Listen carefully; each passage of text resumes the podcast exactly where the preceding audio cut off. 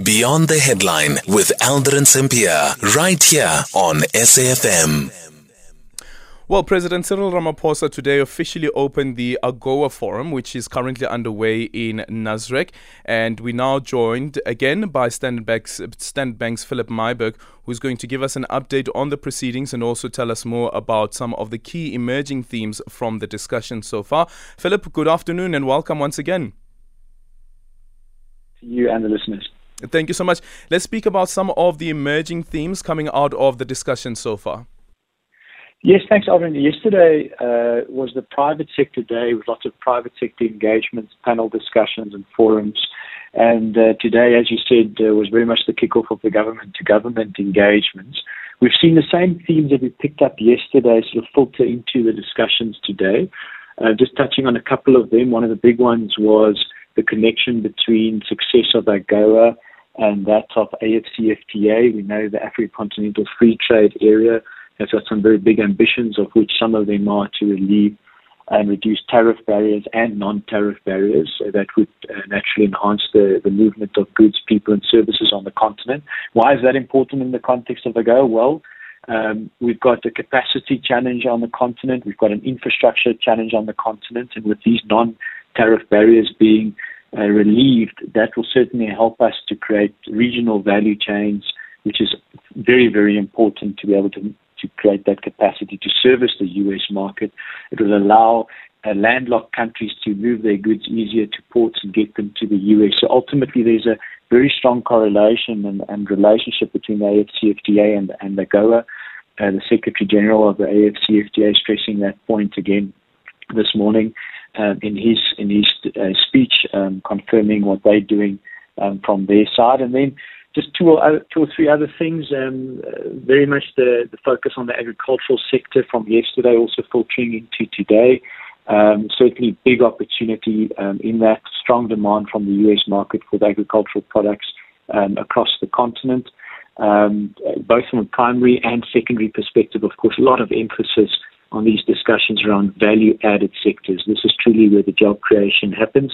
We know that um, Africa is very much known for exporting raw materials. We certainly need to get into that secondary value adding uh, environment, which which does create uh, more more jobs. So a lot of conversation happening in that context with agriculture, and then perhaps just lastly, out of the many themes, uh, a strong emphasis coming through on technology in the ICT sector and how that stimulates trade. Um, two two examples of that. Um, one is how do we leverage technology to gain access to the US market for small and medium enterprises? A lot of these uh, initiatives that we're talking about sounds very much aimed at large businesses and corporates.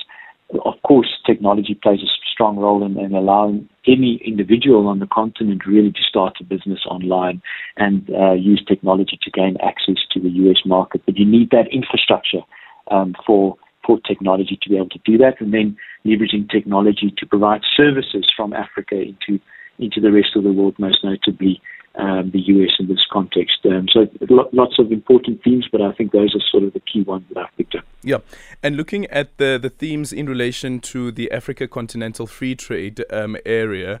Was there conversation around the ease of travel um, on the continent and how we get to that particular point? We're actually going to have a conversation now about decision that Rwanda has taken um, to allow people to travel to the country without any visa requirements. That's one, but that speaks to documentation. But what about the logistics of having to travel between the various countries, considering um, the goals of the African Continental Free Trade Area? Yes, absolutely. I, I, mean, the, the point wasn't discussed directly per se, but very much, um, and I mean, every country, as you mentioned, that's that's following Rwanda's footsteps is absolutely brilliant because it does make it much easier to trade on the continent. It's one of those key barriers to trade on the continent currently. The point around people movement wasn't necessarily spoken to in such detail as, of course, the lens at, at which we're looking at it is is AGOA and trade with the US.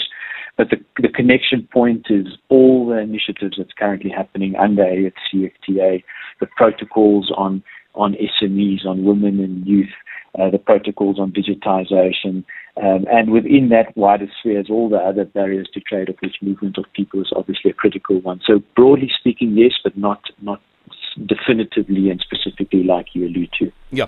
And what role do you see Standard Bank playing in enabling discussions and emerging themes uh, that uh, so that they become a reality for African businesses? Sure, yes, Aldrin. I mean, we, we, as you know, we're the largest bank on the continent. We've got a wide footprint across 20 markets. So for us, it doesn't just make sense from an opportunity perspective, but also it's certainly our responsibility to help African businesses on the continent grow. And uh, trade agreements like this one, like with the US, is I mean, it's the biggest market, biggest uh, uh, economy in the world. It makes sense for us to play our role in helping African businesses connect into that opportunity to trade um, with the US. So, apart from the traditional things that we all know banks do from a finance perspective, we also have to play a role in sponsoring these types of events, putting our resources into these platforms to allow the policymakers to get together, to have the necessary debates and conversations uh, between these stakeholders, and of course bring the private sector into the mix to give them access to these opportunities and, and, and provide those networks. So, uh, certainly a, an important uh, opportunity for us, but also an important responsibility for us to, to, to, to make. Thank you so much for your time. Phillip Myburgh is the head of trade at Standard Bank, and that conversation proudly brought to you by Standard Bank.